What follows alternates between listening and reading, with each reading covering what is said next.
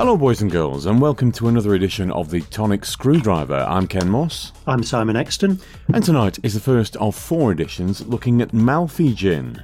And we're going to start with their original. The Infobolics tells us it's an homage to gin being invented in Italy in the year 1050 AD by monks on the Amalfi coastline. And that's it. So, nothing particularly floral about the Infobolics on that. You see, I thought the precursor to gin was uh, the Dutch Geneva. Geneva, yes. If there was a precursor to that from Italy, if it follows the trend back from Geneva, I'm not really sure I want to try it.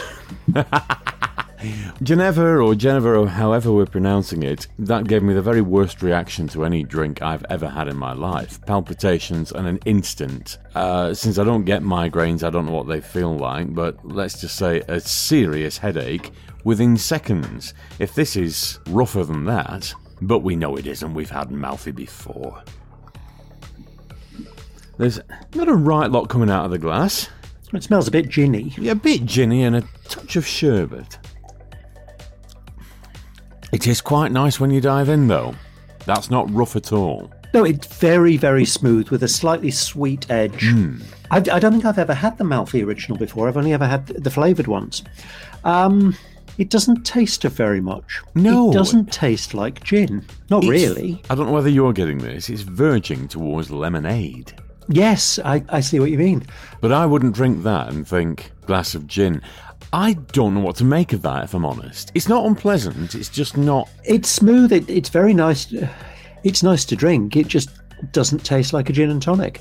It reminds me of that Pride gin that we had that didn't really taste of anything much more than vodka. It, it's not as as over distilled as that, but I'm not wild impressed by this. No, in fact, the more sips I take, the less fond I am. I'm almost verging on using the word cloying.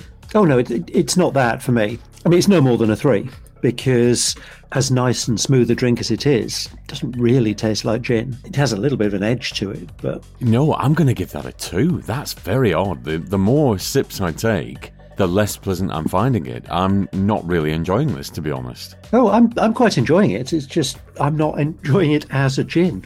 How disappointing! Because I've had a number of the Malfi varietals, and they're all lovely. And I did assumed from that that the base gin would be very nice, but it's really meh. It's not unpleasant, but it's not it's not really gin.